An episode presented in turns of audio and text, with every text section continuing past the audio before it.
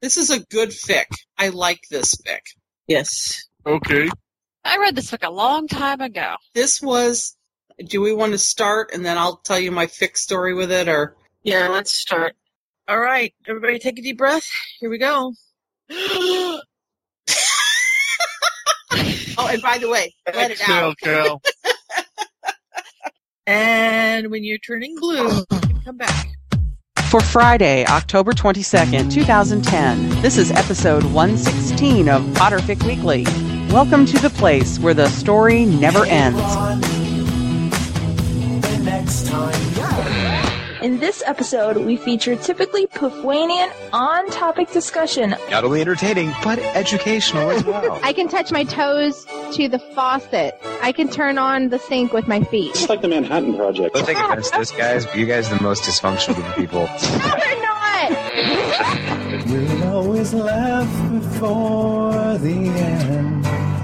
Out of it weekly, where the story never ends. Mm. Welcome back to Potterfic Weekly. I'm Sue. I'm Kelly. I mean, sorry. I'm all of this gal. you sound really fake. You sound really weird. And you are. Oh, Trisha. I'm sorry. Or MS Lupin. I. Damn it. Oh, God. typical, typical Puffbot. That's good. Oh, M.S. Lupin. at least we know where we are. M.S. Lupin. Oh my gosh. Okay. I'm going to sit in my corner and be quiet now. Okay. you sit in your corner and be quiet. Oh, No, Um, I'm too hyper. I won't be. I know. This will last about two seconds. Kelly, tell us about this fic. This fic. Hmm. Once upon a time, there was a little girl who never read any Harry Potter fanfic. Okay. Oh, what a sad little girl. Really? This story is called A Test of Time. It is hosted on the Sugar Quill website. It is by Akamila or Akamilla. Bless you. Well, yes. thank you.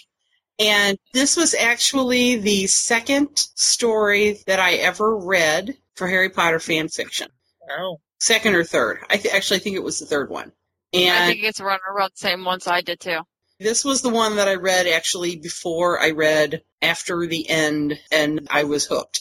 So I was actually looking for Ron Hermione fic. This is a Ron and Hermione fic that kind of has Harry and Ginny on the side. It's 16 chapters, and the The first peons five are very long. the, the peons have actually done the prequel for this, which is Which called Midnight Musings. which should have played last week. I didn't read it, and I didn't understand the code names. So Ah, in chapter, Mm. That's why that she keeps on like right before each chapter. You should read Midnight Musings. Hint, hint, hint, hint, hint. yeah, I, Right. I didn't have time. So I, Okay. I'm lucky I read the five chapters for tonight. So So this I know was my reader for four chapters. It was four hours long. I was like, holy crap. yeah. the chapters were long, but it is a good story. It has Draco and it has Lucius and it has the Weasleys. Blaze. Yes, it has Blaze. Blaze is Sort of. Sort of. Blaze is a girl. Blaze is a girl. I Nice. believe That's a cool name for a girl. It was written prior to the release of Harry Potter and the Half Blood Prince. It was Okay. written in 02 or 03. Sirius this is is last still alive. in update This one. said uh, of, of four. Right. The last update is 04, but that could have been a typograph. If they change a comma, that's an update. The first story was actually written in 02, 02. so I'm going to guess that this was also written probably around the same time. Sirius is still alive in this one. Sirius is still It alive. might be And uh, this is four years after Hogwarts. Harry clings to the hope that he can regain the love of his first and only sweetheart, Ginny. But a single night spent in a Hogsmeade flat threatens to undermine his, as well as Ron and Hermione's happiness. That's the summary as we lead into the story here. I thought it was very interesting that they are still living in fear of Death Eaters and Polyjuice Yes. Potion, and that you have to have a almost a code phrase for somebody Mhm. whenever you meet them. Yeah. And it, and it keeps changing too. Yeah. It's, It's not not- necessarily a code phrase. It's you have to answer a secret question. Right.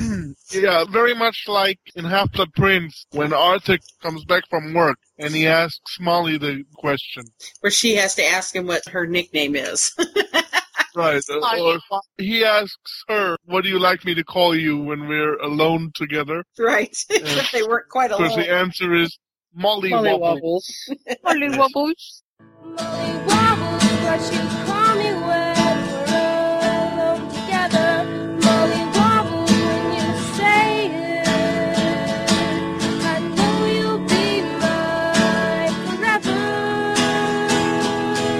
Which I thought was very cute. But Yes. And I love the way this begins. Yeah. It starts with, uh, and I can't do the accent. Anybody have a good accent? That What was it? Right off Your the bat? she and what else? Okay, I'm gonna try. Excuse me, I've been watching you, miss, from my table. And may I say you're a fine looking bird. If you got no objections, perhaps I could join you for a drink or two? And Hermione looks up from her book and puts her hand on her wand just in case, and she's like, Thank you. Perhaps, you know, and she lets him sit down.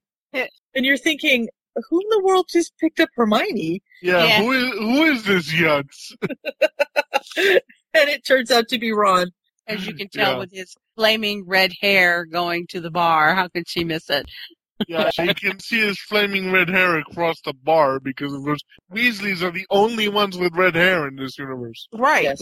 No- Nobody else is allowed to have red hair. So in this universe, although Voldemort is dead, Lucius is still out there, and the Death Eaters are still out there, and there's still attacks going on. Not And so much. apparently, Lucius is a cheap knockoff of Voldemort. Yes. Yeah. Yeah, Which even I- his son which I find says so. interesting. Yeah. Draco is like, I can do better than that. For a while, the Death Eaters were going around and torturing everybody.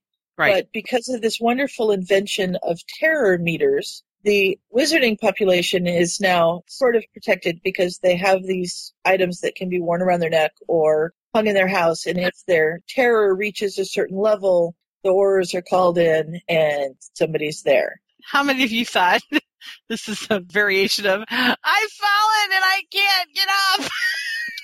Yeah, I was like, that- that's actually what Draco says. Is, is some muggle thing that has to do with falling, and he couldn't get up, and he didn't get it. But Right. ugh, stupid muggle. gotta be a muggle. Right. You know, hey, those muggles, they're fairly smart when it comes to certain things. I like how she writes the interactions of the characters. Just the banter going back and forth is very sweet. It, it's quite funny. Very, I can see Ron and Hermione when they're older, they're more mature, but they still can get on each other's nerves very easily. Hermione is yeah. not as annoying, but she still worries about Harry and stuff like that, and saying he doesn't come to the family gatherings anymore, not even Christmas and stuff like that. And and he sits in the shed. That's how he visits. He doesn't go in the house. Yeah. But we find out Is this one of those fics where, and I haven't read the whole thing, but I know from listening to previous podcasts that there's a genre where Harry is estranged from the Weasleys. This is not one of those. This is- No. No. In fact, he's, he's No. estranged himself. I think that he's Mhm. Mm-hmm. estranged himself. He is afraid that they will come under attack if they are perceived to have any other interaction with him. Yeah, besides it, it's Ron. it's very much the HBP mentality. It's the mentality that he develops in HBP that then moves on in canon to Deathly Hallows, and since we didn't have Deathly Hallows here, it sort of got stuck there. Well, Yeah. and we don't even have Half Blood Prince here either. This was written between Order of the Phoenix. Oh, I, th- I thought you said it was after Hapland. Sorry. No, no, it was before Order of the Phoenix. That's why Sirius is Okay, still okay. alive. This is between Goblet and Phoenix. Harry's at Hogwarts and he says goodbye to McGonagall and she's given him a letter that says to be opened by Harry in the Potter, bed of my death. In Yeah. the event of my death on by my Katie Bell. death. uh, or- Right. Catherine Katie Bell. And it was dated 8th of May, 1999. So the year following his seventh year at Hogwarts. And this story is set four years after his sixth year. So this is three years after his seventh year. Brilliant! You're talking to someone who can't do math, so all these numbers are slightly confusing, but that's okay. Um, Harry is supposed to be Just shake your head and nod. Harry's supposed to be 21 ish. Yeah. And so the letter that he received was two years old, almost three years old. Okay. Yeah, Okay. All right. And he's like wondering, you know, what would have prompted this letter written so many years ago in anticipation of her own death and why to him? Because he didn't really know her. And they played Quidditch together, and there was that one bizarre night in her flat in Hogsmeade, but Which we don't exactly know what. But we happened will. Yet. Yeah. at some point. But he's late for his pub dinner, so he just kind of stuffs it in his pocket and off he goes. You Now notice he's walking through Hogwarts, and he- Well, he's thinking of all the people that are gone. And we find that Dumbledore is gone, and Hagrid, and Cedric, and Hannah Abbott, and Penelope Clearwater, and Justin, and everybody else. And now Katie Bell. Right. yeah, it's a lot of muggles. Yeah. Wha what's a muggle? What's a muggle? Why is the wizard who doesn't? I mean, it's the wizard who can. He doesn't know what a muggle is. I mean, or muggleborns, Yeah. or half, or whatever. Right. But yeah, he goes through all his um. It's not just all bad memories; it's also good memories and stuff like that. Like he remembers the trick step and the one-eyed witch and stuff like that. And he And- salutes the statue or the suit of armor or something. Yeah, the one-eyed witch, Mm. because Yeah, he- that's the Hogmeade's entrance. Mm-hmm. Yeah. And he thinks about Ginny. First, he says, you know, he's thinking about his seventh year. The seventh year was Yeah. his worst. Hermione disappeared for, for five months. They thought she was dead, and then Harry fell in love. Was it five months or five weeks? It's five. It was five months. Five months. I knew it was five. I forgot if it was weeks. And or it says Harry fell in love. He had to set that aside with the assistance of Ron, and so he's not wanting to think about that, but he's concentrating on, you know, I've got to get to the pub. He offered no resistance now to the unleashed emotions that assaulted his heart with equal parts of pain and joy. He couldn't Mm-hmm. Mhm. stop himself as he whispered into the vast and empty hall his deepest desire, Jenny. Sorry, Cordy. Sorry. Uh, as most of you know, I listened to this on my text reader. So it ends there, and then we have the asterisk, which the text reader does not read. And then there's something. Yeah, mine mi- doesn't. Mine either. and then there's an author's note. And I was very confused because the author's note's in the middle of the Yes, it chapter. is. It's like Yeah. What happened Very here? odd. Very odd. but it talks about an AGA cooker, which would have been invented by a wizard and would have been in every wizarding household. So surely the borough would have one, and we find out why we have this information a little bit further. Right. But it was funny because I was just totally lost there for a minute. Like, what in the world happens? Yeah. The text reader often loses me. It doesn't make the distinction, obviously, between italicized words and non italicized words, so I never know when it's interior monologue or not, or whether it's a flashback or not. It's a wonder that I can even come on these things and speak vaguely intelligently, because nine times out of ten, I have absolutely no idea what's going on in the fic. So it's uh, it, it's interesting. So that's the question that Ron asks. What color is the aga in the borough? The AGA. And Yeah. Harry and Harry Sorry. Everybody Or- okay? Yeah, Flurry just kind of Jumped on you. jumped said on you. hello to me. No, she crawled underneath my blanket and just all of a sudden I got her cold little nose on my leg. I was like, oh, And so they go ahead and they get past that and they have drinks. And Hermione starts quizzing Harry. it's cute. out of concern. Right. Out of concern of it. Because we can always meet at a muggle pub if she's muggle. Harry goes, Sorry? Who's a muggle? Your date. If you would bring one, that is. Oh, right. Moving on. Yes. Thank you. Leave him alone. They do a little small talk, you know, how was Hogwarts and oh, it's just not the same without Dumbledore and different things like that. And he starts to How- tell him about the I letter. found But it funny. I think it's funny. House up union meetings. Yeah. Because apparently Hermione did manage to push that through. yes. You. Yeah. Pomfrey's retired. Gryffindor's Quidditch is doing okay, we think, and all of that. And he tells him that he's got this letter from Katie Bell, and Ron's eyebrows kind of twitch. And Hermione's like, Katie Bell? Oh, Harry, you know, you know, she was one of the 13 that died in that mass curse last week and different things. And then you find out that Ron hasn't told her about what happened that long ago night Well, neither one of them have. Mm. in seventh year. Right. Neither one of them have. But Harry thought it was really weird because Ron doesn't keep any secrets from her. So, he, Mm-hmm. you know, why didn't he tell her about it? And there's a little bit of kicking and nudging under the table and looks and stuff. And Hermione doesn't quite know what's going on, but she starts to get a bad feeling. Dun, dun, dun. Right. And Harry is still not a good liar. Yes. Cannot lie for anything. I think. Not really, no. Hey. Too bad he has to be a spy.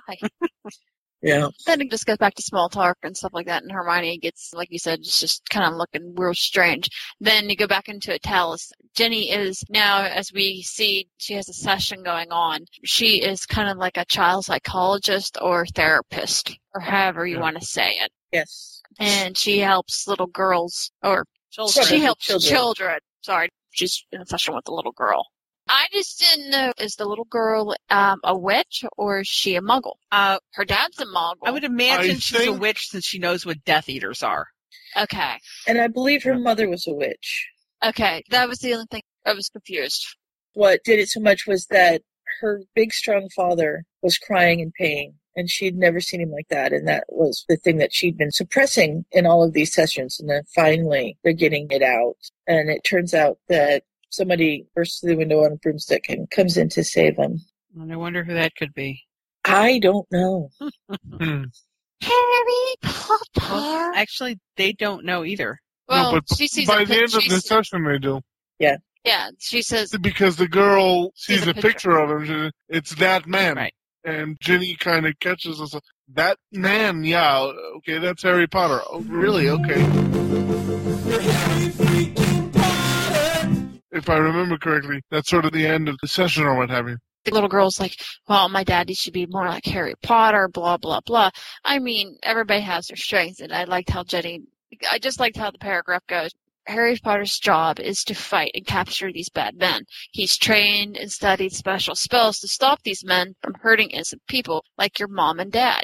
Your dad's job is to take care of the sheep. He's learned how to feed them, when to shear them, and how to treat them when they're sick. I promise you, Harry Potter knows nothing about sheep. I just, I don't No, know why. yeah. It just made me laugh. Yeah. He would know what to do if you put him in a barn of ewes at lambing time. Yeah, I, I, I just thought it was sweet. And then she's like, well, he would never cry, would he? Oh, no, that's not true, Sarah. If he's truly worried about someone he loved, if he was afraid of the person might be hurt or taken away, then he might cry just like any normal human being. To me, saying that to a child is just like, you know what, we're all human. It's, I don't know, it's just very poignant to me. Yeah, well, it was that whole let's not put him up on a pedestal. He's a person. And she's also trying very hard to stay out of this conversation. Well, that's to keep herself out of this conversation. she's supposed to. That's what yeah, therapists that- do. That's what the, I know. I'm studying to be one. right. studying to be one of these. So I haven't taken child therapy yet. At some point, I will, and I'm assuming that whatever technique it is that she's using there, I will at least hear about it, if only in passing. But I'm sure there was some sort of a technique that she was at least trying to emulate there. I just found it interesting. Mm-hmm. And then later on in the story, we see Ginny trying to do this with other characters, and she's equally incapable of keeping herself out of it, which I find very interesting.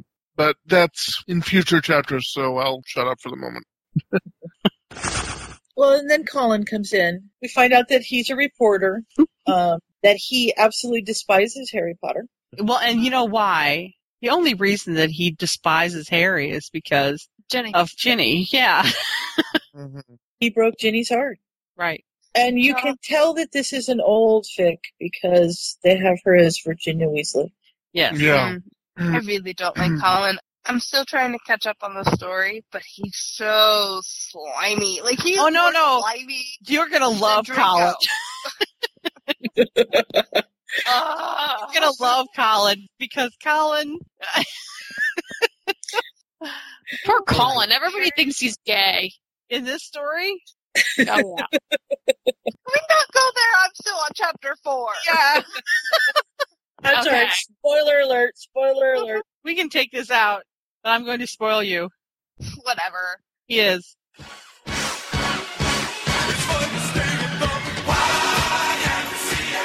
We're not gay. Not that there's anything wrong with that. I forgot about that. Nah. So he's not as nice as you think he is.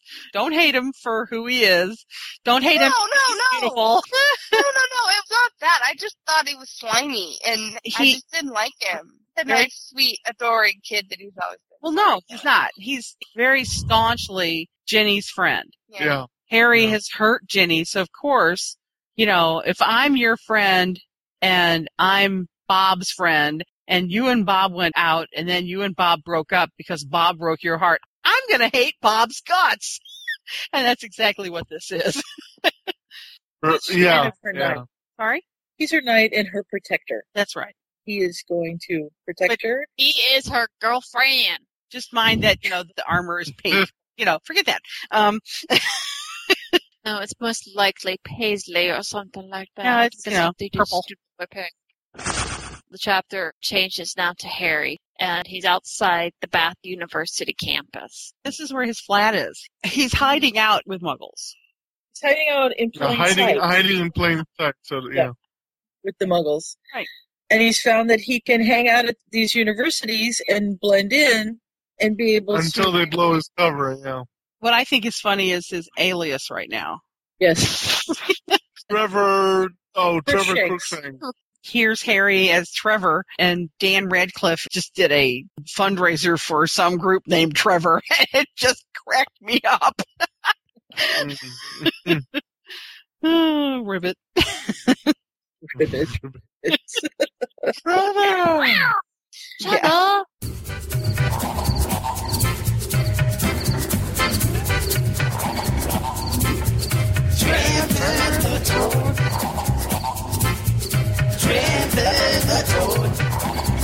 Never gets him with him wherever he goes.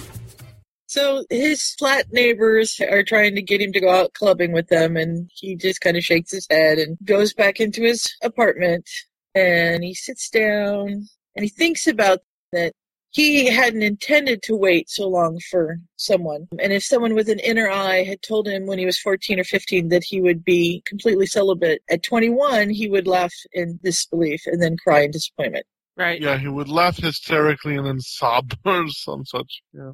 But he remembers the letter finally, and Yeah. he opens it. He's a little worried about opening it, but he finally opens it, and he rubs his eyes, and he scans the message, and he sits bolt upright, suddenly sober, and reads it again, this time very carefully, and his heart nearly lurches out of his chest. Yep. And then you don't really know what he's found. She leaves a lot. She And leaves a lot that of good cliffhangers. End of chapter one. Yeah. I think chapter two is my favorite so far. Yeah. I don't know if it's just because of the title or just because of how it all comes together. It's just so funny. The title of chapter one Onion. was the letter. Title of chapter two is, Onions and the redhead. It Onions just makes and me a red- laugh. and again, the author's note says if you haven't read the prologue by now, you should or you won't understand the code names. Yes. Hi, that's me. Dear Itai, please read Midnight Musings. Yeah, well, like I said, I just got to it today, so I, I would- didn't. I uh, would recommend it. Oh. It's a short, but it explains quite a bit. Actually. okay, Mhm. and it's also on Sugar Quill, I assume. It is. I Okay, think so. Now we have Ah. had time go by. Yes. And Harry's dropped in to see Hermione, who works kind of in a think tank, I would say, where they develop new spells and different things like that. And she's standing outside of a window and watching the people inside the window, and they're like jumping up and down and chasing each other and waving their arms, and they're trying to catch this levitating handbag that's just barely out of their reach. And one woman is weaving through the others, and the handbag seems to be following her Right. and he's like, "What in the world is going on in there?" Because it's absolutely hysterical to watch it. You know, yeah, I found it to be funny eh, because of Order of the Phoenix and stuff like that. I was thinking, oh, Hermione's an unspeakable now. Well, I- I thought it was funny that her colleague's name was Nigel. Yeah. Mm, Could this be the mysterious second year that we've seen Oh. that should have been Dennis? and not- Thanks, Nigel. And, and Nigel is very prim and proper, by the way. Yes. He, Nigel is your typical nerd. I see Nigel I see definitely Nigel with seems his- to have something up his. Uh, Yeah, that too. Posterior. I can yes, see Nigel Mm-hmm. in like a lab coat with a clipboard. Pocket protectors and a clip Rocket protector, yeah, yeah. Reminds me of Brent Spinner's character in Independence Day. Yes, the one who doesn't quite get out to see anything. Yeah, He even admits it. We don't get out much. right. right. So, and he's like looked over Harry in his combat fatigues and dusty boots, and he's like, "Yeah, Yeah. this guy's not worth anything." Yeah, because he hasn't seen the scar yet. Right. And basically, this is a puppy dog spell, which uh, you know you cast this on whatever, and it will follow you for four days. And it will only come to the person who casts the spell on it. When you whistle, it'll come back to you.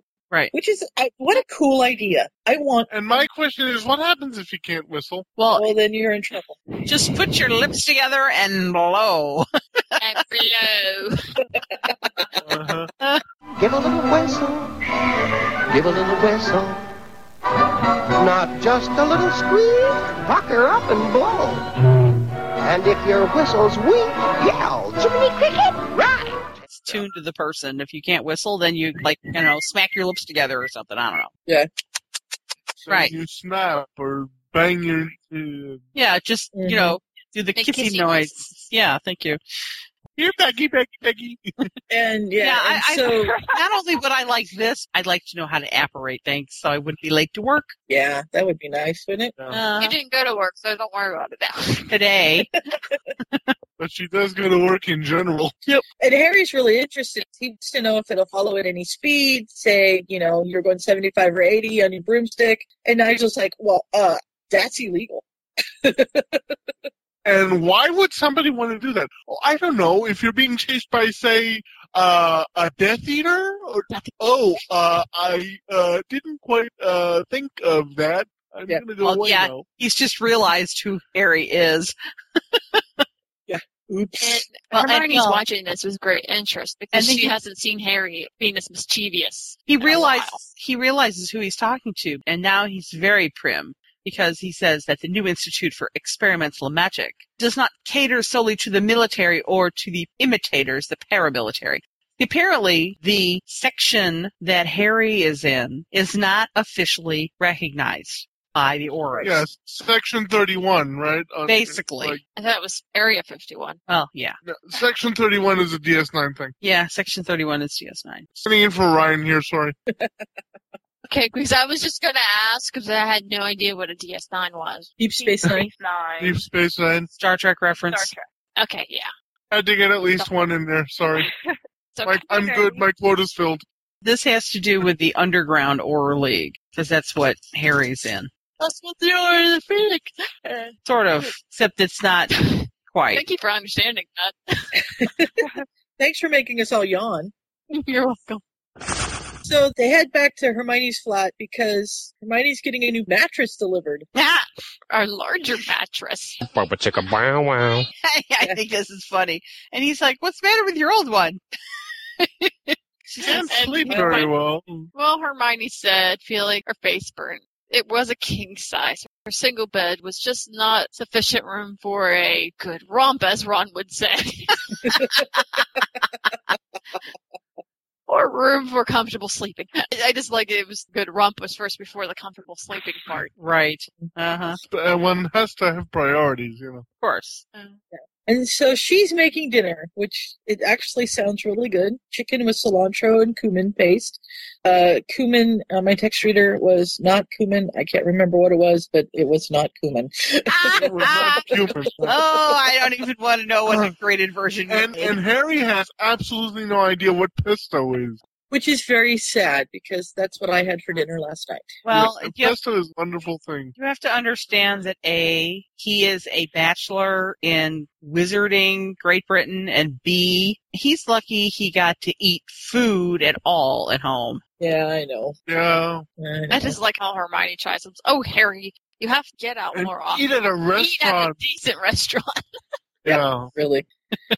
And she refrained herself, take a girl out once in a while. Gosh. So they're chatting. We find out that Katie wasn't the only one killed in the mass hex, that an Aura friend of his was in the same restaurant under Polyjuice so that they didn't know it was him. Right. Well, you also missed the fact that Hermione thinks that there might be a girl because, Because he's so Harry has no. Harry has missed two of the weekly pub meetings.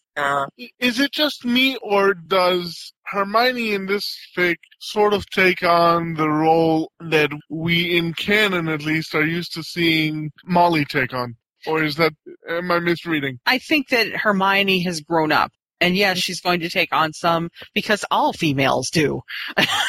You know? Okay. Yeah. It's not like I live by myself now, so I'm going to sleep on the couch or sleep on the floor if I feel like it. No, you're going to sleep in a bed. you're going to make Yeah, yourself it's- dinner, you know. I'm going to Yeah. help you clean up. Right. Oh. So she's got him helping cut up the food and everything, and he's cutting up onions. And we find out that Ginny's coming for dinner. And he's doing it without magic, by the way, which I find interesting. Yeah, because it's easier. Mhm. Sure. And I could see that. Sure. and yeah, Ginny and Colin are coming, and all of a sudden he's frantic to leave. He's Oh, got yeah, to well, get she- out of there now, now, now. She asked him if he was going to stay, and he was like, "Don't you have to try out the new acquisition?" Ha ha ha! Bumper chicka wow wow. And she's like, "Oh, stop!" You know. And then she mentioned that Ginny and Colin were also coming over, and he's all of a sudden, um, And I- he becomes a clam. I've Yeah. just remembered I have an appointment. Yeah. I have to. Um. Yeah. I. I gotta go. What do you mean? You gotta? I, I have. Itai. Yeah, we lost Dita again. He'll be back in a second. My favorite line is Jenny serves as a model sometimes, much to Ron's disapproval. Colin doesn't take any new photographs or anything. It's usually just her hand or her hair, but Ron doesn't want any part of Jenny in an art gallery wall. I just started laughing.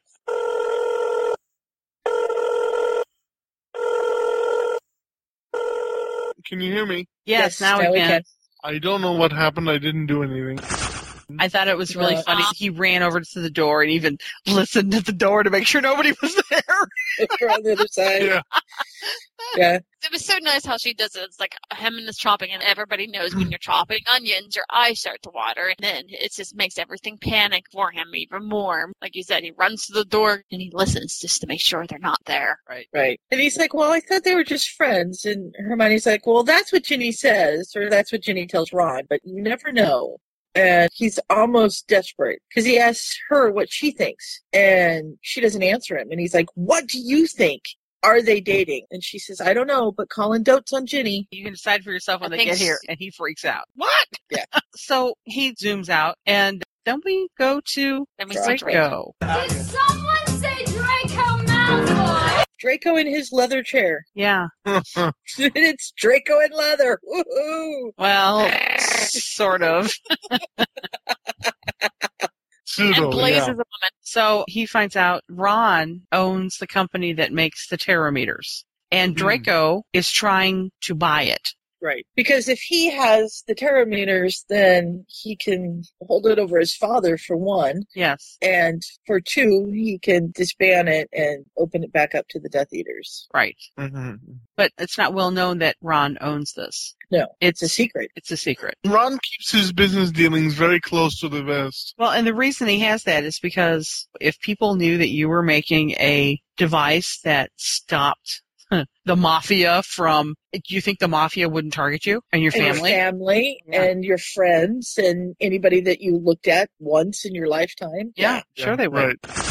The Russian trained wizards. No. Yeah. Yeah, that would be I- I- Lucius's bodyguards. I Yeah. was waiting for them to have bottles of vodka and caviar in their And Oh, they probably do. trench, trench coats over there. Did you also notice, and this is also from Midnight Musings, the stone circle, that's where Harry and Bludger were. hmm That's where he ended up. And apparently Two things, didn't work out. things when I first started reading it, I'm like, honks. I No. thought that, and I've only read up chapter five. And as it was progressing, you know, that's what I originally thought, and then there were things that just no. I'm not sure who it is. I don't know if we're supposed to know based on Midnight Musings, but I don't know who it is yet. Yeah, it's not Definitely not Tonks. Tonks. The Stonks is Right. No. That that much I figured out. Yeah. So we find out that Draco doesn't really like Daddy no. and is really keeping score. Draco One, Father Nil, kinds of things. And he wishes that the Dark Lord was still alive because he would follow the Dark Lord, but he's one of the- not going to follow his father. One of the big things was that the wizard stock market crashed, hmm and the people with all the money lost a whole lot of money, and the people who didn't have a whole lot of money didn't lose a whole lot of money. It was it Because was the, they didn't have much to lose. Right. The big dealers lost a whole lot, and Yeah, the I love Malfoys were one of the big dealers. Draco had to actually restrain his spending. Imagine. And he learned to live on a budget. Oh my God. The people who didn't invest didn't lose money, Right. Like So- Potter. like Harry. And we right. find out that Draco has a spy in Gringotts that he's using to keep track of Ron's spending and Harry's spending. And he's been trying to get some dirt on Harry for a while, and Harry doesn't spend his money on anything. He's very frugal. Broomsticks. Except for brooms. right. Custom built broomsticks once a year. Yeah. He just updates his car once a year. Well, I know people like that. Oh, yeah. Not me.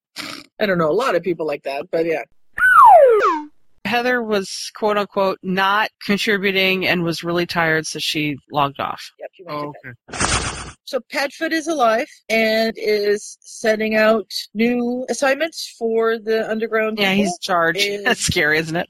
that is kind of scary. Yeah. And Bludger's mad because she's been taken off the Malfoy Manor surveillance, and she's been asked to go and escort some boomslang because people are trying to steal the boomslang for Polyjuice Potion, which is now illegal, and so is the trafficking in boomslang. And she's mad. She's livid. She wants Malfoy. She doesn't care. You find out in this little section that there's something going on. You don't really know what, but she has it out for Lucius big time. Yeah. Yeah, there were definitely buttons pushed. Is it Lucius particularly, or is it Draco, or is it No, both it's of them? Lucius. It's Lucius particular. Okay. But, and I like this line. It says, Lucius Malfoy has been lying low, licking his wounds ever since you and Greenhorn screwed up his world domination plan at Castle Rigstone Circle. I need your skills elsewhere. So they screwed up whatever he was going to do. Right. hmm And she wants to know who's watching him, and it's Huffle and Puff. Yeah, full and puff. yeah. They Hufflepuff. couldn't curse a loaf of bread. They're keen observers, hardworking, patient. They're Hogwarts educated. No, duh. Uh, yeah, as opposed to what? well, she's not. So, She's not Hogwarts educated. She didn't go to Hogwarts. Oh, Teacher okay. didn't. Would I know this had I read the prologue? Uh, I don't I don't remember. remember either. Can't remember. Yeah, hi. Just to answer that question, yes. Yes, you would. I should have read the prologue. Sorry. I, It's fine. No, it's fine. so here comes Greenhorn. Oh, Harry, Hello, Harry. who's all worked up and wants something to do, anything, please just give me something to Which do. means he's just come from chopping onions. I need to work off steam now. and yeah, he still smells like onions. You stink. Oh gosh. Now run your hands through your hair a couple more times. Make your hair smell like onions. Well, you know, there's no one to smell it. It's cool. And I love that they're calling him Greenhorn. And he's like, it's not Greenhorn, it's Quickie. That just makes me laugh even harder. Where was that? I must have missed it. And if you're listening in the text reader, at least my text reader, it's Quickie Eye. Oh, I got- I was like, that's some kind of word that I Quickie didn't eye? recognize. Alrighty. Yeah, Quickie Yeah. eye. Poor Harry. Yeah. And They, they call him Quickie. They're like, "What? Are you quick? Is it a quickie?" Bubba chicka wow wow. yeah, that's what I was thinking. I'm like, I He should not. says, really- I, "No." I'm like, do I got a dirty mind That here? was in the prologue too. Oh, But he's it's because he's 'cause he's fast. Mm-hmm. fast. with the wand. Well, that still sounds bad, doesn't Right. yes. it? Uh, Um, That a wand in your pocket. I are you almost just happy farted. to see me. so Harry and Bludger are going to go do this thing together that Bludger has to do, escort the boomslang. So they meet and have a little bit of a chat. And I love the identity question here that she asked. Describe the sheep that ate our rations one morning at the Stone Circle. And he's like, big and black faced with curly horns. you just see him like waking up and having these sheep raising all around them. Yeah, Rams. Hi, run. Move. Yeah. she gets him to talk, Mhm. like what's going on. So they fly out. He's testing the puppy dog spell, which is really fun because he's doing loop de loops and he's skimming the ocean water and You notice darting under waves, which you notice he tests a lot of things. I mean, Yes. he tested the my flu for Ron. on. Yeah. He's testing the puppy dog spell. He does this a lot, it seems like. Test pilots get paid a lot of money. Yeah, but he's doing this because they're. He's not doing it for He's money. doing this No, no, because I they're know. his friends. but- And the, and the thrill of it. Yeah. Mm-hmm. It's kind of like a little bit of a greenhorn. I mean, greenhorn. Sorry, I read the Right. word and not said, said it. Thank you. Edit that out. oh my gosh. It's kind of like the what was that? yeah, I, I totally lost my train of thought. Happens to me all the time. Good. It's not- I don't just lose mine. It derails, and we have like catastrophe, And it and I was gonna say it rarely comes back in the station for me, but it's famine, flooding, fire, you know, the whole nine yards. We're way off course.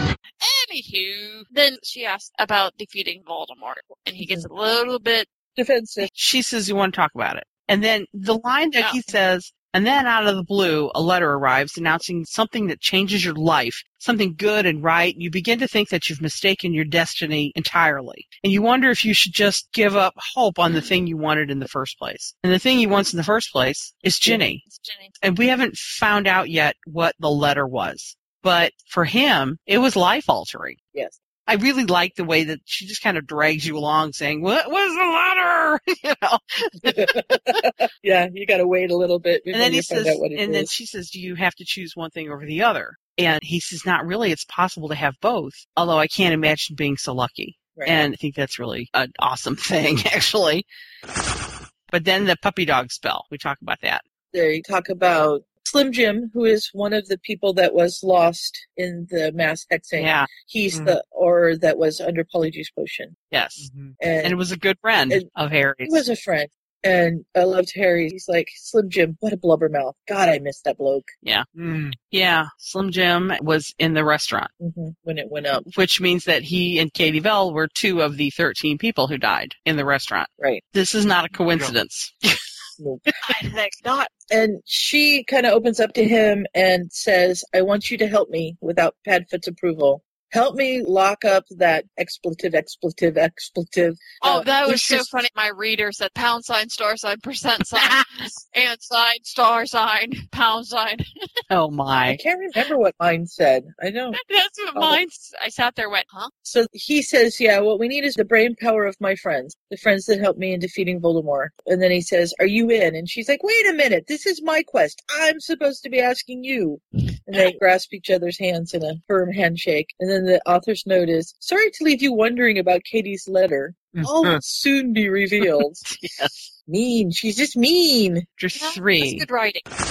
Chapter three's title is The Gray Eyed Boy. Yes. And we jump to a flashback. Yes, we do. And it's, That took me a while to figure out that's what it was. and the flashback is, I've lost Hermione. Neville came gasping into Zonko's. And this has just apparently popped into Ron's head, and he's having issues with it, which I don't blame him at all. It- No, go it- ahead. Hang on just a minute. Itai, do you need to go to bed? Yeah, Lisa has class early. I'm gonna call it quits. All right. Okay. Good night. Good night, Itai. Bye.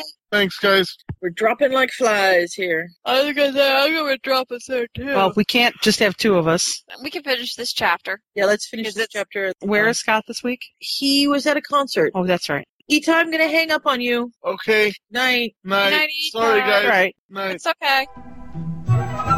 So where were we? Ron's thinking about her and what happened, and it's because of this romantic idea of hers. Hermione's decided that Harry is in love with Ginny, and that she and Ron should get them together. And Ron's having trouble with this because he's the one that made them break up in the first place. Yeah. I was a little peeved about that. We're a little peeved. Yeah, I was a little peeved. I'm like, how dare you?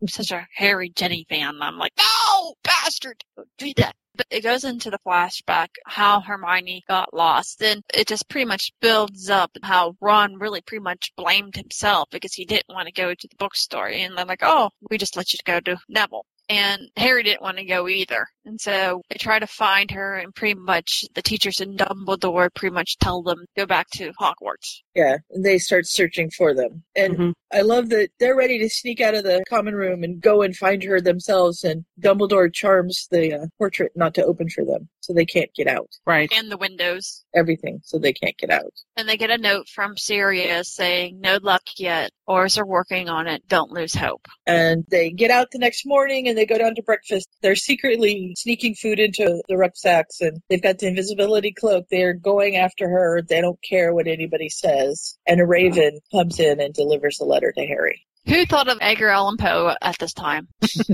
I did. I was waiting for the raven to go, nevermore. Oh my. Nevermore. Nevermore. Sorry. Oh boy. And in this leather, it's like a howler, but different. It's Worse. Worse. It's greenish and black, so it's kind of like it's infected kind of thing. Yeah. Yeah. And it's old Moldy Shorts, and he says, Moldy I've left something for you, Harry Potter. At least what remains, that is, on the gates of your precious school. Yeah. And they go running out with everybody else in hot pursuit. And they see this thing, Harry sees it first. and he And he stops Ron. stopped. And it's this horrible, horrible spell. Hermione, Ron whispers. She was hanging there. It was her, but it couldn't be. No human body could be so light. The figure, tied at the neck to the front gate, blew about with the fluttering weight of a leaf, except that it wore neat Gryffindor robes and had hair, brown bushy hair. Yeah. And he's just devastated. Absolutely devastated. But it wasn't her. No. Obviously. It wasn't her. Obviously, because we've seen her. Yeah. It was just a ruse. But it was her hair and it was her robes. Probably robes. They were her robes. So he's having a nightmare, basically. Right. Yeah, he wakes up and this is when I just wanted to scream at him. And he's like, he just wanted to hold her and stuff like that. And I'm just like, just freaking go. Who Yeah. cares? Right, because they've had a fight and he stormed out and they didn't test out the new acquisition. Right. because they were fighting over whether or not Harry liked Ginny. Right. But in this day and age, you can't just go drop in at her flat at midnight because either you're going to get cursed or the terror meter's going to go off and everybody's going to show up. So, Well, not just that, but we find out that Hermione lives in a protected area. And this protected area is protected by wards that overlap each other. It's kind of reminded me of something that has scales that overlap each other, Mhm. almost like a pine cone. it makes me think of a dome. Yeah, with flat overlapping scales. Right. But you have to have a pass to get in, or you have to show that you live there. Your protections against invisibility cloaks, Polyjuice. polyjuice. They're like enclaves. They're like these super high security gated communities. Right. And Hmm. so, you know, you storm out in the middle of the night, you know, yeah, they have to call the person who you're going to go see. They're going to know that you're coming. And you think Mm-hmm. she's going to say, yeah, let him in? I don't think so. Not so much. Not so, So- much. And Ginny lives in A similar place. a very similar place. Yeah. Mm-hmm. And they talk about it here, I believe. Not yet. It's, Not yet. Um, he's going to Yeah. go through another memory first. Yeah, he's thinking about he'd gone to Ginny's and they live in the secure wizarding communities. Hermione lives in one in Southampton and Ginny lives in one in Durham. Mhm. And they're just areas of the city that muggles aren't in and the wizards are. Well, the first one was for Muggleborns. Yes. Yeah, but then there was an up, kind of like little upheaval. We're like, oh, you're just catering to Muggleborns. Why can't the wizards do this? And You know- that's when they started. It, it was just because taking applications. the Death Eaters were not just looking for muggleborns, they were looking for Everybody. who they thought were collaborators. That's how Ginny also got into one of them. And then he starts thinking about, he goes into the other memory, and it's New Year's Day, two days after the embarrassing night at Katie Bell's flat. Yes. And he's talking to Harry, and he's saying, You know, I can't go through this again. I can't go through a Hermione thing again. You can't even talk to my sister in front of anybody because if somebody thinks that she's your girlfriend, they're going to kill her too. And I just can't deal with that. Right. And Harry's just like, no, uh uh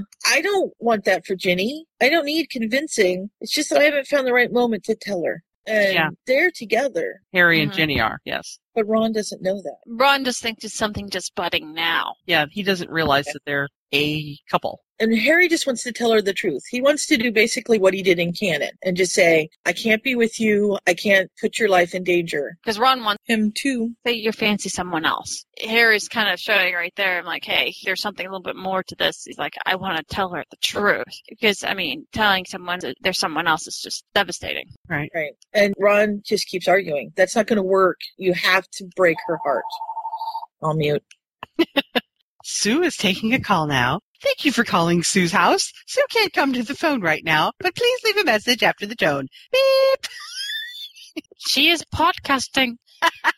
So yeah, they're trying to figure this out. And Ron just works at him and works at him and works at him until finally he says, okay, fine. We'll This do is it when I anyway." just wanted to kick Ron right in the teeth. Yeah. And Ron kind of sets the stage by telling her that there might be another girl, and then Harry breaks up with her. Yeah, and there was a very big thing that happened. It involved Katie Bell that made Ginny believe Harry was seeing somebody else. Mm-hmm. And the other girl was Katie. And then Harry didn't speak to Ron For for, months. several months. Five months. Yeah. It was between the time that Harry and Ginny broke up and the time that they found out that Hermione was alive was three months. It was the end of March. Well, it says right here, it says, it was a cold spring day when Harry finally spoke to him again. It was the happiest day of Ron's life. Harry came barreling into Ron's arithmetic class and dragged him outside the door without even a nod at Professor Vector. Hermione, she's. Harry shook his head, relief and disbelief mingling in his expression. They're taking her to the hospital ring. She's alive, with very short hair. It was all a Death Eater trick. Ron almost fell over on the spot, and Harry embraced him like a brother and smiled. Oh, smiled for the first time in five months. Yeah. She was gone for five months. And when Mm-hmm. Harry broke up with Jenny, that was the beginning of January. Right. Because it was New Year's. So Hermione had been gone for two months at that point. Mhm. So I, yeah, just, it was, I was just looking at the I- I know. final thing and thinking that that's what it was. it was the end of March when they brought her back in. Then it scene changes, but it still stays with Ron. He's in Jenny's room. That's where they talk about the secure wizarding community. Right. I found this funny because I'm running now. She's going running, she says. She doesn't want to scare anyone with her fuzzy red legs. because I have done that. I have gone taking a shower before I've gone running because I don't want people to see my hairy legs. You know, unless they're running with you, they're not going to see your hairy legs for very long. I don't run that fast. Even that fast, unless they're running with you. And look, with my magnifying glass out, I'm looking at your hairy legs as they're bouncing by. It doesn't work. Yeah. I but know. We're way off course. Again! Ron's trying to tell her the logic of showering before you go running. Uh-huh. But yeah, it's funny. So she's closed the bathroom door and he's kind of wandering around her room and there's this wall of pictures Uh-huh. and they're almost all taken by Colin and all these different wizarding pictures and stuff. And he pulls down one of Harry and Ginny at a Quidditch match. Where they're just side by side and they're very close, but nothing. Yeah, nothing really is going on. But behind that picture is one of them together. Bloody hell, Ron gasped. He turned the picture over. After noticing that they're in quite a lip lock in the picture, and it turns it over, and it's and it- obviously it's not his first kiss. or not the 10th either. And so Ron is reading what Harry has written on the back and Colin has signed. Right. And it says, I, Colin Creevy, swear not to mention this incident to anyone. Big letters. I also swear to make no more prints of this photo and burn the negative. Anyone and burn were underlined several times and below Colin's signature, now in Colin's handwriting, Ron supposed, and the date of October sixth, 1997. which was Yeah. before Hermione was taken. He's now just realizing that they had been together for months by Christmas time. Yeah. And Ginny walks in and catches him. Yes. So he, you know, hides the pictures behind his back and he's just, you know, I'm thinking, uh, reminiscing. Yeah, yeah, that's it. And she says, Well, come on, lay on my couch, brother, and tell me your worries. As the true. Yeah. As the child psychologist, she'd be really good with Ron. yes. and then I love him. Is that what you're going to wear in public? Yeah. What? I can see your tummy. It's a proper running top. Lots of witches wear them. Muggles do. It's meant to give you, you know, extra, Extra support. support. It's not a sports bra. Basically, it probably is. I wish you were uglier or fatter. Yep. So she's gonna get it out of him, and he sneaks the pictures back, and he's just reeling. He doesn't know what to do about this. He's come to kind of confront her to see if she still has feelings for Harry and stuff like that, and he's found out that the feelings go back much further than he thought. Right. And then And I think he's feeling guilty about it. actually, he's not there for this. He's there for another question, and it has to do with Hermione. Yeah, but we don't really know what that is. Right. And then we jump again to a Muggle coffee house where Ginny and her coworker friend Allison and Colin She's running. have come while they're running. This is their reward for doing their miles. They get to go to the coffee shop and have tea with Oh. Colin. Coffee or whatever. and they run into Harry and a small child. Yes. Harry with an ice cream cone in one hand and the hand of a small boy in the other. Yeah, Uh, and Colin is just like being mean. I like this. Oh, isn't the famous Trevor? Yeah, Trevor Crookshanks. Jenny had to clap her hand over her mouth to contain her smile. Yeah. I love it. And the little boy's like, I like chocolate. What flavor do you like? It's so cute. She just did the whole.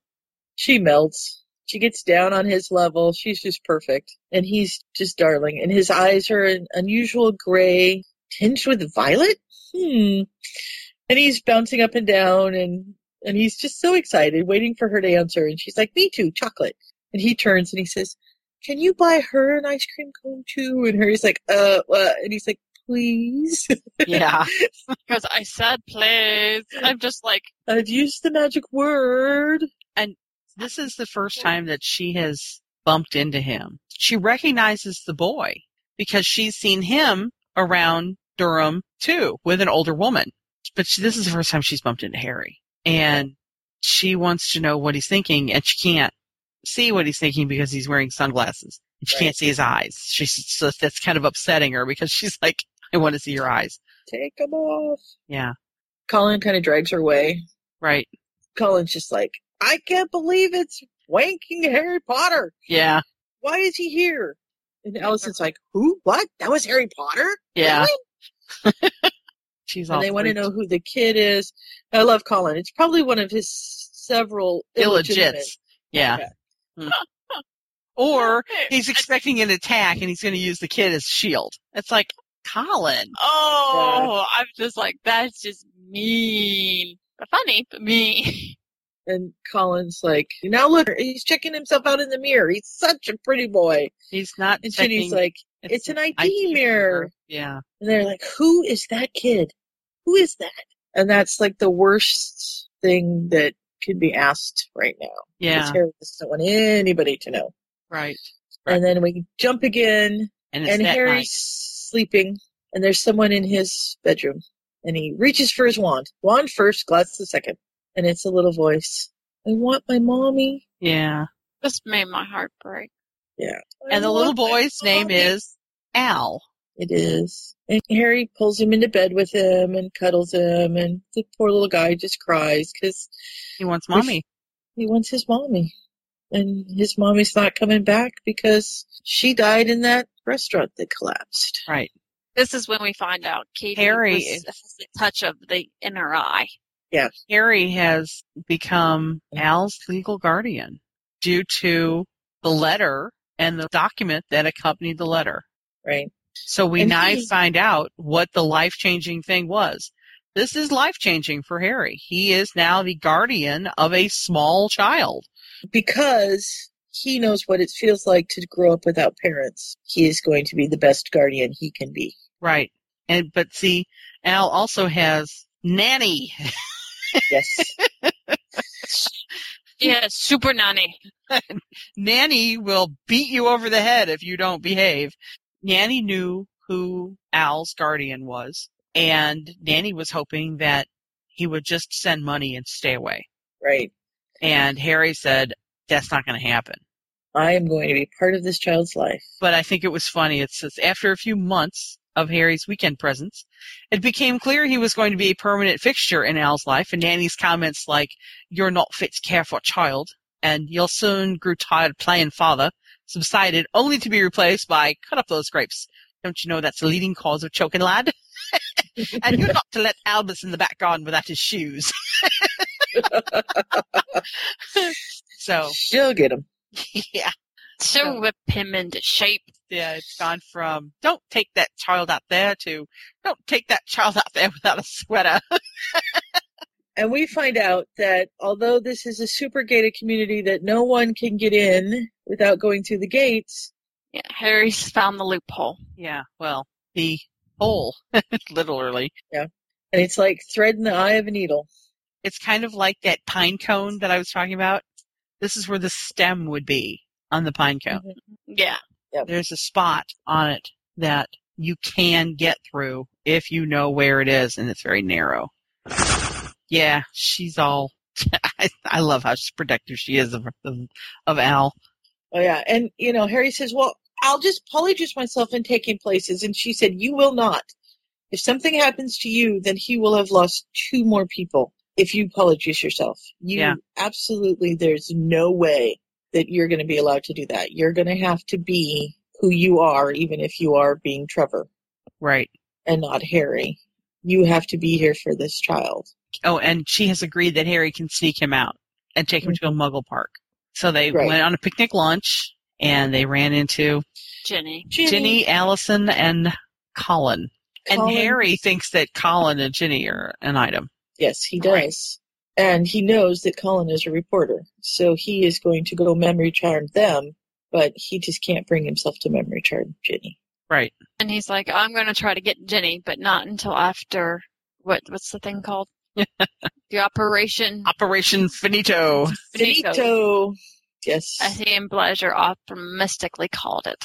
That's to He's get like, okay. and that's to get Malfoy. We start this chapter out with Draco, and Draco I think is she has great imagery in this. I, Yeah.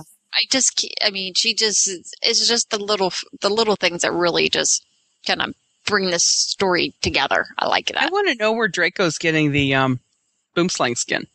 Um, you'll find his, out. his black Black market contacts. black market contacts. Yeah, Yes, and, and he got more than he bargained for when he went to get the boomslang. But that's yeah, he coming in a sure little did. bit. So That's right next now, week's chapters. we're talking to um, his uh, contact in Gringotts. Yes, his little half human goblin. Yeah, yeah, it was- that's I a love the fact that- combination. Oh, I know. Can you imagine? Uh, Yeah. thank you. um, And how are we saying this name? Trujillo? Um, I lost it. I can't find it. Um, I think it's T R O G G E L O. I, w- I'd say I would say Trogello. Yeah. Trogello. Trogello. Kind of Italian. Like, you know, like- Fragile. Tro and then Jello and you know like the jiggly stuff. Now we can eat jello gelatin with our bare hands. Introducing Jiggler, a fun way to make and eat jello gelatin. The recipes on the box. Make Jigglers. They're a handful of fun. like a troll, but it's Trogello. Yeah, Trogello. Jello. Trogello. I can't remember what my reader says it is. I think he just spells it out. oh my gosh. so yeah, so he's spying on everyone. it Ron. seems like.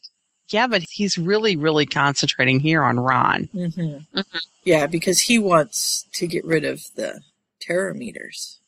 Yeah. Yes. And get or just take over Ron's business. Really, just to take over Ron's business. He's kind of upset that Ron didn't take the bait of him getting, getting the, of him. Ugh, yeah, that's easy for me to say right now. Well, he- Ron has surpassed Draco. Mm-hmm. He's got all of these companies that he owns by different that and because of different inventions.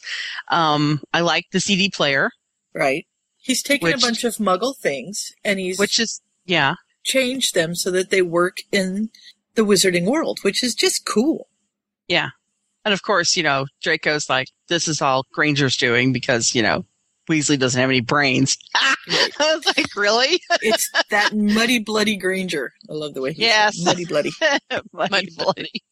Mm. And he- so he's all excited about this. He's going to dress himself up or polyjuice himself to be the Bulgarian minister and go Uh, on a factory visit because he's Okay, who thought he was going to he was going to end up being Victor? Victor? No. Yeah. But no, but he would have used Victor's accent. he would have, yeah, So, and because he's good at this. Mm, yeah. so and he's also spying on Harry because Harry's been spending money, which she never does. Right. And of course, because Draco doesn't have any money, he wants everybody else's. so, No, he's he's gotten really good at uh, blackmailing people over the years. Yeah. Oh, just like his father. Yeah. You learn the apple doesn't fall from the tree. And the one thing he finds out that Ron that Ron's doing is he's getting a mortgage. Yes. So Draco's he's, he's borrowing money to buy property, and he's like, "What is he doing?" So Draco's plan was that he's going to put in this order for all these terra meters for Bulgaria and force Weasley to take out loans so that he can, you know, get his business going so that they can go sell this. And there's no or- there's no real order. And what happens is instead of taking out loans, Ron goes and pulls money from all these other accounts that nobody knew he had to expand the factory and be able to do this Mhm. but he also has taken out a mortgage because he's buying a special Property. surprise for Hermione. Mm-hmm. But the thing is, so so what Draco's ultimate plan is to do here is to bankrupt Ron, Right. and uh, which And is, then he you know, fi- then he also finds out, like you said about Harry, he's taking money out to buy, to buy these things, and Mm-hmm. But he's it's buying like- toys. Right. He's buying toys, and at first, I mean, Draco's always is just thinking, oh, he he's involved with a married woman, blackmail, and or yeah, or whatever, and it's not, but it's. And then, then he thinks all of a sudden, instantly thinks, "Ooh, Potter has a child." Right. Yeah. The main thing that he gets from this is that they've used Muggle currency and bought tickets for Legoland, right? and they know what day. So now he knows where he's going to be able to find Harry. Even though he doesn't know what Legoland is. right. Draco finds out that there's a child and that they're going to Legoland, so he pays Trogello. Let's just call him T. Pays No. T off. and uh, or we call him Jill. And then we go to Ginny, who's at the Wismart, which I, I love that it's Wismart. Is that like Walmart? I think it is. but the thing that I love is that she's got frozen pepperoni and pumpkin pizza.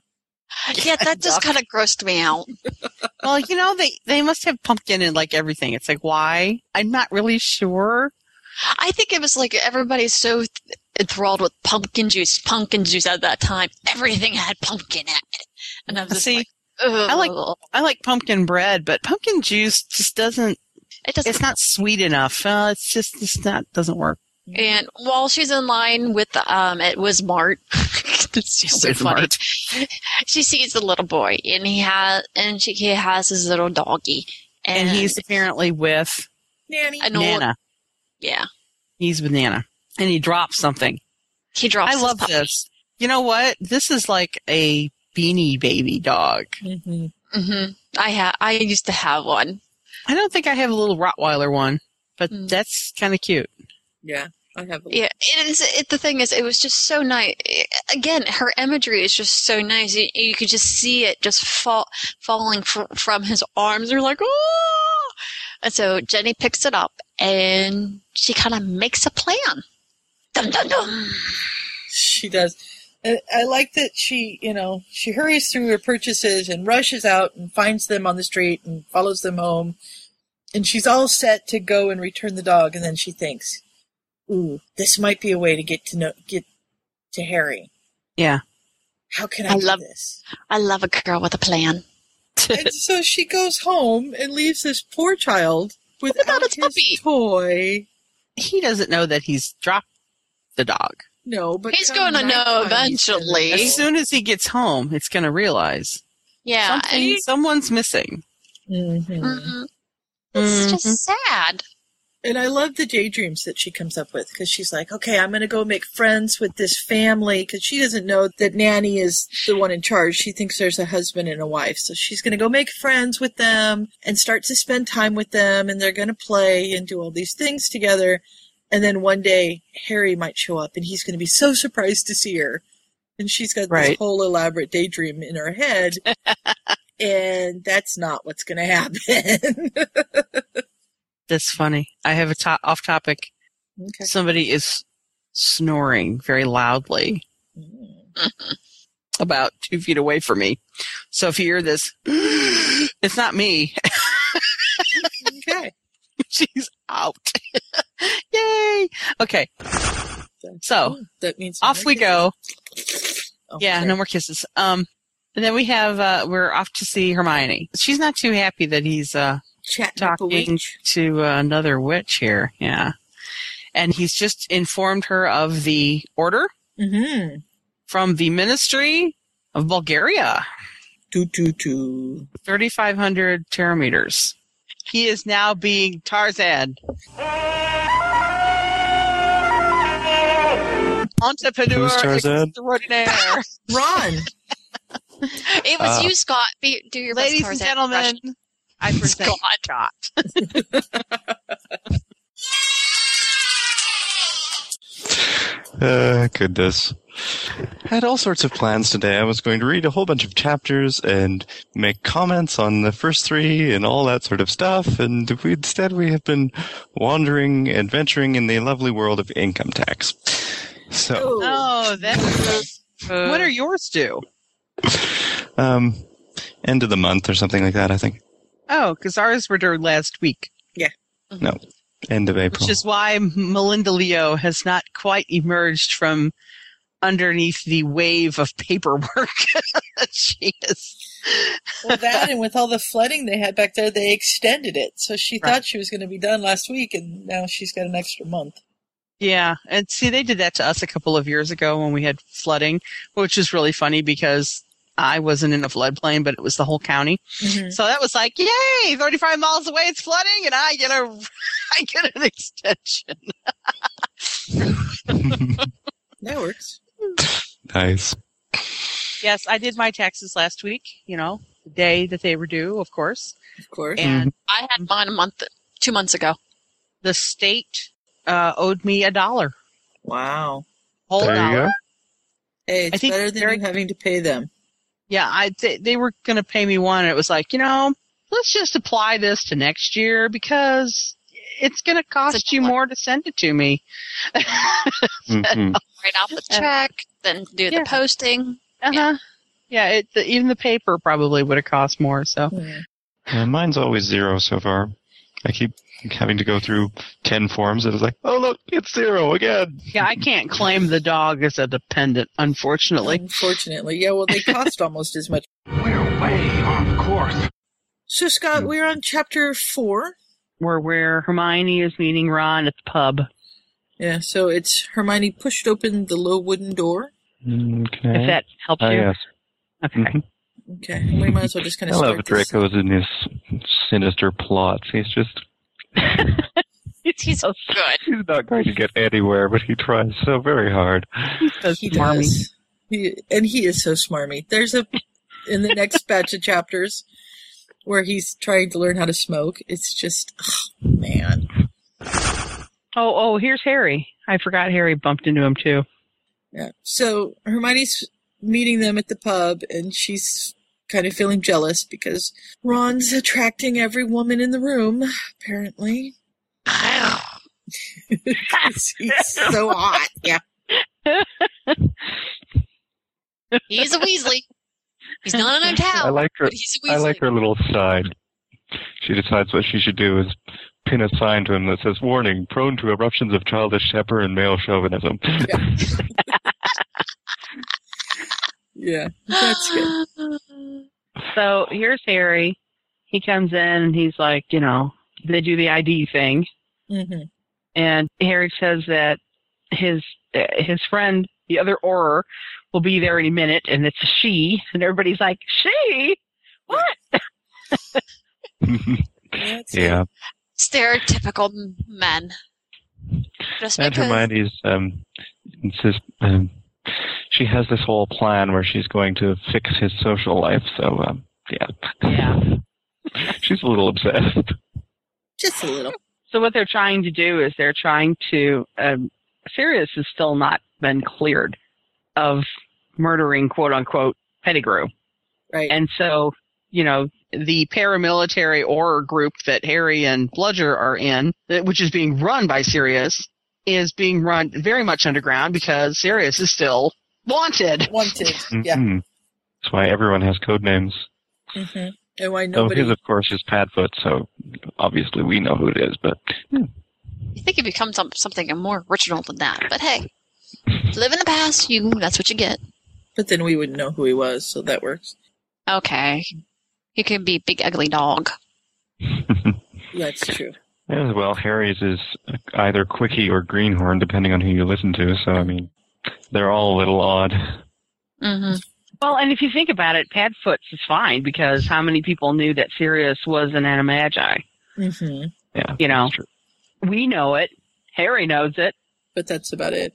That's not yeah, that's not him. Remus did, but you know, not very many other people knew who he was. Yeah, they don't know who he is. Yep. They're planning to bring Lucius down. That's the whole plan, or the whole idea. And Ledger, That's the whole idea for the meeting. right. Right. Well, Bludger's got you know, She's she obsessed. really, really has revenge issues with Lucius. So yeah, Mm-hmm. She doesn't want him arrested. She wants him dead. Right. Yeah, we learned a little bit more about that in Midnight Musings a couple weeks ago. So, yeah. if you are listening to us, you know what we're talking about. if not, what are you doing here? if you if you if you don't know what we're talking about, stop the podcast now. Go back and read the Go and listen to that one. Like the Spoil author alert, would say spoil and o- alert. And over and over again. Yep. Oh, goodness gracious. So we learn in this section that Bludger used to date Draco. Yeah, yeah. that uh, was that was a Ron's- little shocker to me. jo- you know, everybody's just laughing their heads off because they think it's, you know, a joke. Somebody would ever date Draco? Yeah. Other than Pansy Parkinson. And I love, you know, Bludger's like, well, you gotta admit he's dead posh and dead gorgeous. And they're all like, Draco? Really? hmm Okay. I, I have another off topic here thing. My mother Mhm. is now asking me if it's possible to change her name on Facebook. And I'm like, I don't know. Yeah, you can. You can or you cannot.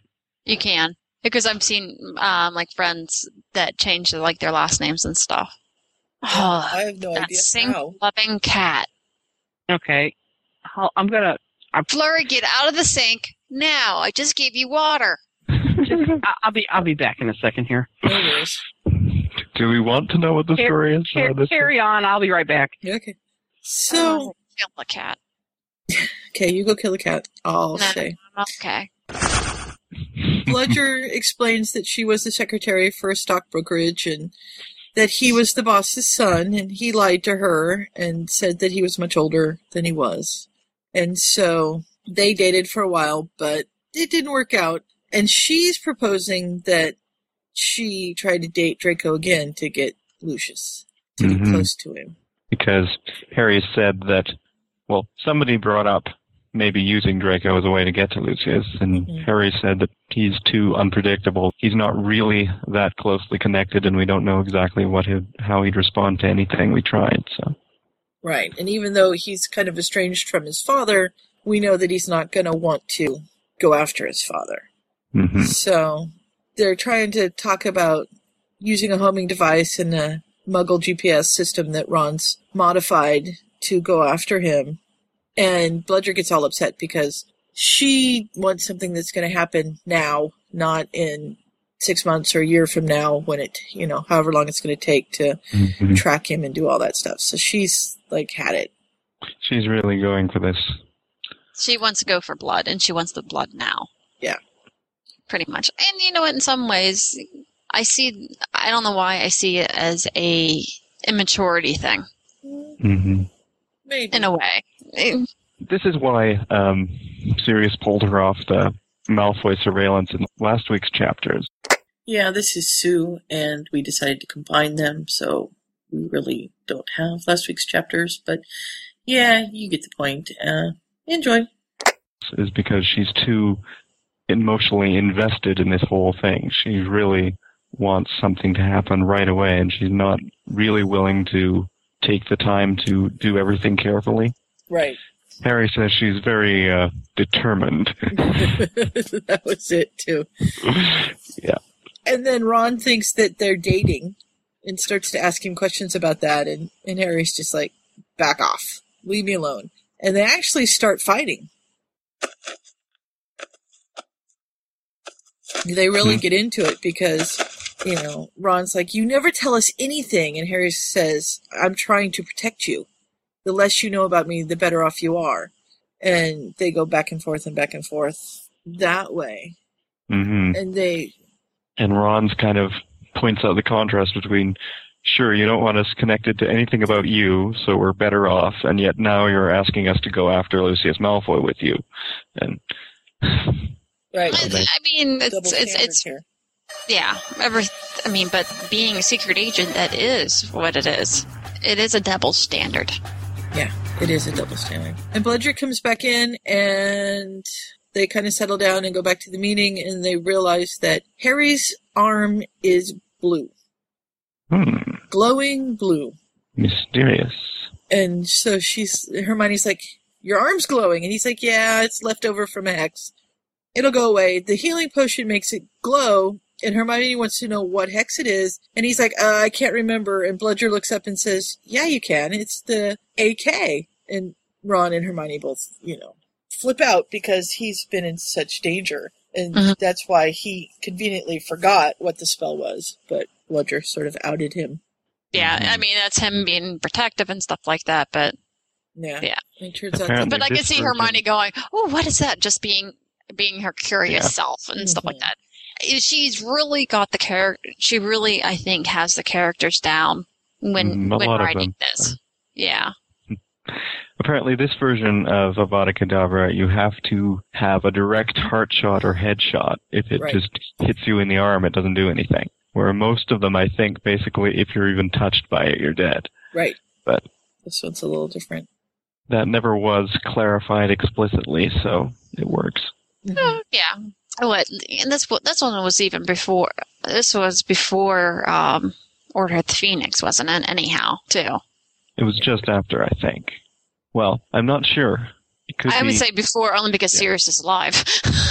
it could be before, and she's going on with from where it was at that point, or it's just after, and she's ignoring that plot point. But they haven't mentioned any of the people like Kingsley or Tonkson's or whoever who were introduced in Phoenix. So probably it is Right. before that.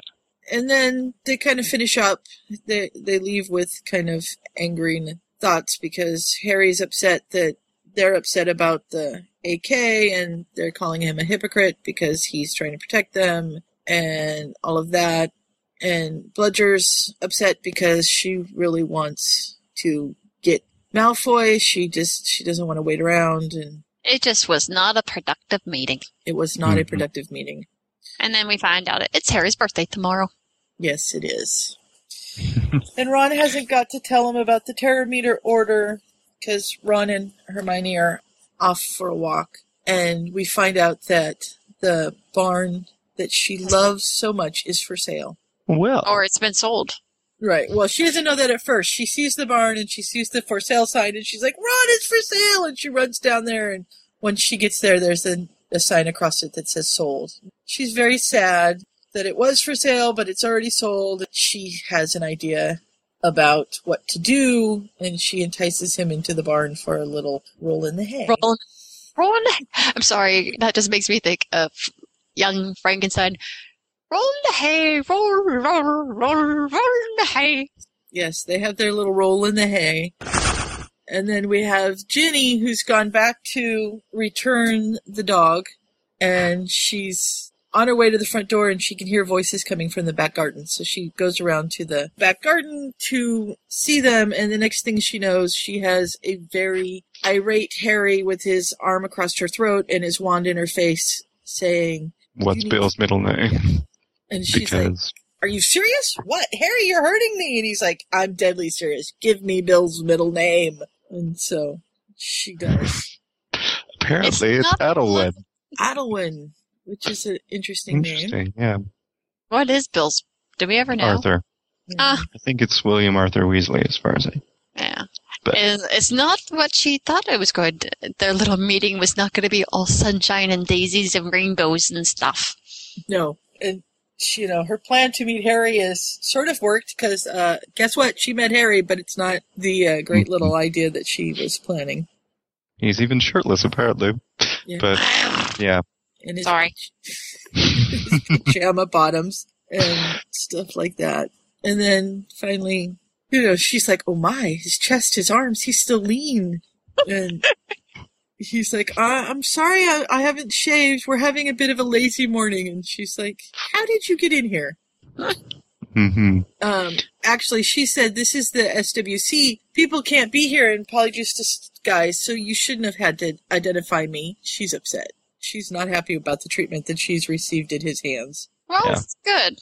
And he was just completely incredulous because he's been daydreaming about her for years and years, and here she actually is. So of course it can't possibly be her. And uh, but he doesn't say all that because that would be too easy. He finally sees the dog, which is named Chocolate. You found Chocolate! Chocolate the dog! Yes. Um, Diversion. Yeah, there you go. So they they talk a little bit, and she lets him know that she wants to give Al chocolate back. So he decides that he's going to let her in, and as he walks through the house, he gets a T-shirt and puts it on, which is uh, heartbreaking for her. Yeah, I understand that one. And I'm going to bring this up because this is an important plot for later. He goes out and he kneels in front of Al and he starts talking to him. And while he's doing that, he's rubbing the wand over his forehead, and she takes that as a caress at this point. And later, Mhm. it will be something more. But he's looking at Al with the same expression that he always used to look at Ginny, so she's kind of hurt a little bit. hmm And, you know, Tricia, you'll know this. You never know what's going to come out of a child's mouth. and you never know what they're going to repeat. hmm Mm. you said she was a creature. And He's like, what? I said nothing of the sort. Apparently, he had said to, um, after they got their ice cream last chapter, he said to Al that she, or said out loud, I don't know if he was actually talking to Al, that she was the most beautiful creature he'd seen in his life. Yeah. And of course, he's entirely embarrassed. Charlotte. hmm Out of the mouth of babe, but you said you. Yeah. it's like the uh did I tell you about the the little kid the other day that looked at me, you know, this big old smile on his face and said, Do you know what? My dad, when he gets up in the morning, sometimes he's naked. and he just totally wanted me to react and I was like, Oh yeah. Sometimes people do that, you know. 'cause he just And we decided not to tell Yeah. dad because it would embarrass him very much. I think you told us about that last week or Yeah. some other time I was on Skype with you anyway. Mm-hmm. Yes. It was funny. So yes, we have these little kids. Little kids. Hedwig drops in with a package, which totally distracts Owl because he wants to help open it. Mm, of course. Have to open things. Oh, every kid loves mail. Mail's here. Who, who wouldn't want to ha- open a package that's delivered by a big white owl? hmm And Al calls Ginny Ms. Lady Witch. So he kind of explains what's going on to her, but not whole lot, and that he's living there because she takes him as a bodyguard, and he explains that he's kind of living there, taking care of him because her mother's dead, and he doesn't really say anything about the father. hmm And he, tell, of course, he's telling her that she should go because it's not safe to be around him. I That bet comes Jenny's up just watching his all the- biceps. Yes, well, I'm sorry, it's just so funny. I mean, hmm they're pining after each other, but they don't know it because, again, that would be too easy. Yeah. And he's come to the conclusion that he still wants to be with her and he, he really can't, so he's trying to push her away and she's like confused because a minute ago they were talking together like they were friends and now he's pushing her away again and excuse me, but you cheated on me, I didn't cheat on you, she's telling him and she's just kind of getting then she figured out that she put a he put memory charms on Colin and Allison, and but not her and, and stuff. yeah, she's just livid. Absolutely livid. hmm How dare you? She nearly shouted, I am a Weasley, damn you. Don't you ever think of violating my memory. And I love the next part because she's like, and if you even think about doing it to me now, I will never speak to you again. And he's like, well, if I do it, you won't know about it. And she turned and she glared at him and she's like, I'll know if you don't. And so he lets her walk away. As she's leaving, she throws a very sarcastic happy birthday over her shoulder. Yeah, he's not having the greatest of birthdays so far. What a sucky birthday man! Not even good. And then we're back to Ron in chapter 5, and the whole month of August is blurring in Ron's mind, which happens to people, yes. Mm-hmm. And it's because he's just everything's coming together. The terror meters, the construction on the plant, the barn, which is going together but going together at a snail's pace. And This is another story where they have an idea about mobile flu network thing. mhm. It's kind of fun. yeah, I think this may have been the first one that came up with that, actually, and then a number of other stories have had similar ideas since. you know, that makes sense. I've only ever read it in the prequel to this, so Yeah. I don't know about it. And of course, Ron is the mysterious, brilliant creator of the mobile voice flu, hmm but they can't tell anybody. No, because then people will figure out that he's also the creator of the tarot meters. But they have this grand idea that they're going to put homing devices in the mobile flus and give them to the board of directors at St. Mungo's so that Lucius will have one and they'll be able to track him. Okay, yeah. And so they're busy, busy, busy. And then Hermione, in the meantime, we talked about this before, works like at a think tank. And she has been tasked to come up with an invisible wand. And so she's like, Oliver, I can't see it. And he's like, No, I can't see it either. And so they reach around and they find the wand and they.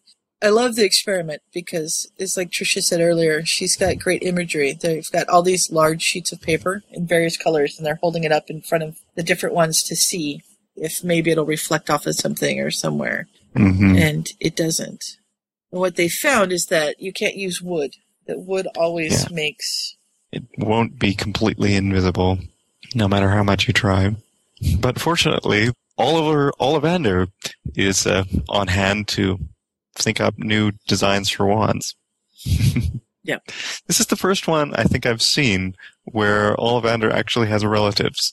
Yeah, well, it, it's cool because otherwise everything died out with him, and that would be sad because Ollivanders had been there for so many years. hmm So I'm glad that there's somebody. So they made them out of metal alloys and things. hmm This one seems to be just about right. Yeah, they've tried different, 50 different alloys, and they finally found one that seems to work. So they're going to have to field test it. So we know it's going to go to Harry because Harry likes to field test things. hmm What is? Oh, I can't remember what that's. It's kind of. It's kind of like those back in like World War II and stuff like that. The old test pilots and stuff. Mm-hmm. He, That's what kind of he has that personality. He's a Gryffindor. What do you expect? Crazy Gryffindors. Yeah. And he has a bit of a, I don't know, life's not worth living thing at the moment. So. Yeah. And then she's so excited that she has to run and tell Ron at the factory. So she runs to tell him and she does wandless magic. And when she does it, she moves his papers and he gets all upset because she's moving papers about the barn. And he doesn't want her to know what sh- he, she's moving. So he, he kind of reacts badly. And then all of a sudden he realizes there's no wand after she gives him a great big hint. Mm-hmm. Did you notice the wand? Or rather, lack of wand. Mm-hmm. Yeah. Sometimes Ron needs that big hint. Yeah, sometimes he does. this is a Ron based off of Book 4 Ron, so, you know. he calls Ollivander Ollie Ollie or Ollie Ollie Yeah. Oxenfree. Ollie Not Ollie to his face. he never calls him that to his face. Ron gets to try out the invisible wand, and of course he uses Wingardium Leviosa. I find that to be so sweet. I'm sorry. hmm It's fun. I just wonder why don't they just put an invisibility charm on their wand? Uh, apparently, Apparently, it doesn't work. Yeah, wood doesn't like to be invisible for some reason. Hmm. Okay. They could make little mini invisibility cloaks and stick it over their hands or something, but that would be kind of awkward and liable I'm to fine- fall off. Oh, I am finding it really funny. Some of the little um sayings that she puts in here, like "Jiminy crickets" and or and, and stuff. It's just so yeah British cliche. It's fun. It's just like you, you see a Californian and it's, it, you expect them to say "dude" all the time, like "dude, that's cool, dude," kind of thing. It's true. Yeah. So he says that he's going to be late for tea or not home because he has a meeting with Pat, who we find out is Patricia, and Hermione goes off on him because she thinks he's invited somebody home for dinner, but then it comes out that he's not going to be home at all. He's meeting this woman somewhere else, and Hermione's starting to get a little bit jealous. Just Mm-mm. little things here and there have started. And, And uh, unfortunately, things like Harry repeatedly saying, "Oh, you don't need to worry about the Katie Bell thing," have made her worry even more. Stop. Here we go. Yeah, and every time somebody says to her something along the lines of "There's nothing to worry about," of course she gets more worried because that's logical, of course. But you know, Yeah. And then we jump to Harry and them getting ready to go to Legoland. And I actually, I think there's a mistake right here because the first line of this is Nanny, ex- you know, talking about no pumpkin juice, no pumpkin juice. What on earth do muggle children drink? And Harry says there's Coke and sweet drinks and things like that. But it seems to me that later in the chapter, they talk about them having pumpkin juice. So hmm, I- we shall have to Gone back to inspect that. but I think that is there. Maybe she packed them some for them anyway. Maybe But yeah, she is not sure about this whole Legoland idea. roller coasters. Ah, that doesn't sound good. And they, they start talking about Jim, Slim Jim, because Nanny didn't like Slim Jim at all, who's Al's father. And Harry won't hear anything bad about him because he was a great or even if he did overdraft their bank account and buy Mhm. expensive gifts and things like that. So he's kind of brought Nanny around just a little bit, but not a lot. And they pretty much have agreed to disagree on this subject. Yeah. At least she acknowledges that Katie was in love with him, so there must have been something, but she doesn't really get it. And so Harry and Al kind of fall asleep on the couch, and he hauls him off to bed so that they can have a good start tomorrow at Legoland. And having just had my nephew here, who absolutely adores Legoland, I can just imagine what kind of fun they had at Legoland. Yes. I'm presuming there is a um, Legoland somewhere in England. I have Or, no you know, idea. maybe they're apparating to the Minneapolis one, who knows? Yeah. And I love that uh, Harry has charmed the uh, height pole so that Al can actually ride the ride because Al's actually too small as a four year old to be on the roller coasters. And Harry just cannot understand how the muggles deal with all this stuff. I mean, they're so protective. What's the big deal? Not thinking of the fact that, you know, they don't have cushioning charms and magic. They don't have a like a, a, a gluing charm to stick the kid to the seat. hmm So they wander off to Legoland and have done various rides, and apparently there's a photo booth somewhere that takes pictures of them as they're um, at the top of the ride. Yeah, that's pretty standard for a lot of yeah anymore now American at least roller coaster rides where they take your picture just as you're like part way down Falling so that through. you're screaming and different things like that. I think like like in Disney World, Splash Mountain has it. I think. uh, Yeah, I know Magic like Mountain has them. Yeah, like any kind of log jammers or something like that has them and stuff like that. A lot of really a lot of like you said, a lot of roller coasters now do have them. You can get you like screaming your head off. "Ah!" And when they get the picture, they realize, or Harry notices that there's a man that's kind of behind them, and he realizes that he's a wizard. And so Mhm. that sets off all of Harry's alarms. No good. Yep. So he whisks Al off onto another ride, and they pause because he's trying to avoid this guy, and he ends up putting glamour charms on them. Right. And I, I love what he says to him. Let's play a game of cat and mouse. And Al wants to know, are we the cat or the mouse? And he's, it's a good question. We could be either or both. So we're going to disguise ourselves and sneak up. And I love Al. I want to be the cat. Can I meow? It's just such a it's a child. It's beautiful. I mean, she captures she captures the innocence so so well. Yeah. Mm-hmm. They almost get away, but they get recognized. I think because the Death Eater hears Al. Harry says, "Come on, run!" And they're gonna hide.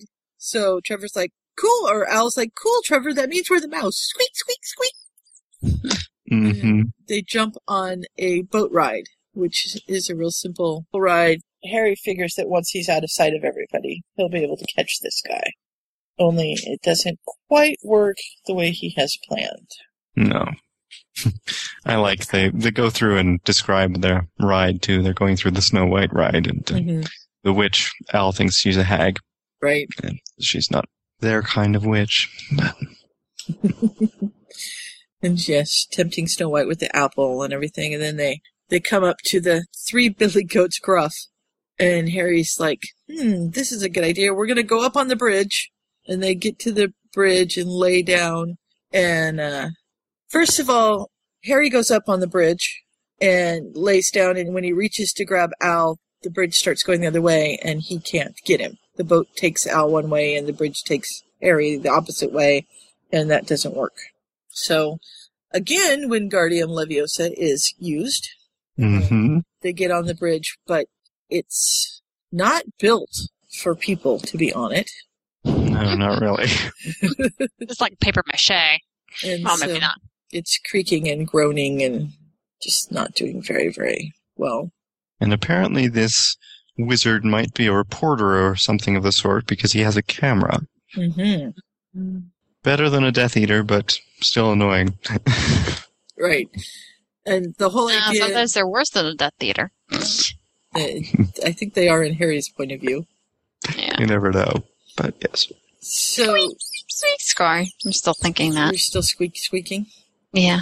Harry has decided he's going to reach down, grab this guy by the collar, and pull him up them on the bridge, but the bridge isn't going to hold that extra weight. That's not going to work. And So he jumps into the other guy's boat instead. and at some point he obliviates him. Well, I think he does. He he must obliviate him. Mm, That doesn't work. He stuns him and wakes him up, and they discover that yeah, he's a He is a wizard. Mm-hmm. he's a wizard, and he's just saying, "I was all I wanted was your autograph," but Harry doesn't believe it for a second, and so he obliviates him about everything about Al. Right. It doesn't matter that he's seen Harry Potter, but just there hasn't there wasn't a boy there, and there's nothing about that. But unfortunately, the bridge is just about to collapse, and Al is still on it. Mm-hmm. And, he assio's him. Well, and while he's distracted by Al screaming, Trevor, the wizard gets away and he tries to get Al off the bridge. And as he's Wingardiing him, he doesn't even get it all out of his mouth. The other guy tackles him around the knees, and so he throws a stupefy over his shoulder and turns around to uh, grab him. And then, yes, he SEOs him. And just as everything's happening, he turns around and looks for the other wizard, and he's gone. And he looks up to see the uh, attendant standing open mouthed and staring at the bridge and the Legos that I'm sure are floating away. And Al, Oh. who's flying through the air, and he obliviates this guy. Yeah. Mhm. Well, he's he, he's a muggle, and you're supposed to obliviate him. Yeah. Yes. And that's Something we missed earlier in this chapter is during Harry's conversation with Nanny, it comes out that she knows he has feelings for Ginny, and he is, of course, shocked about this. But um, he's sort.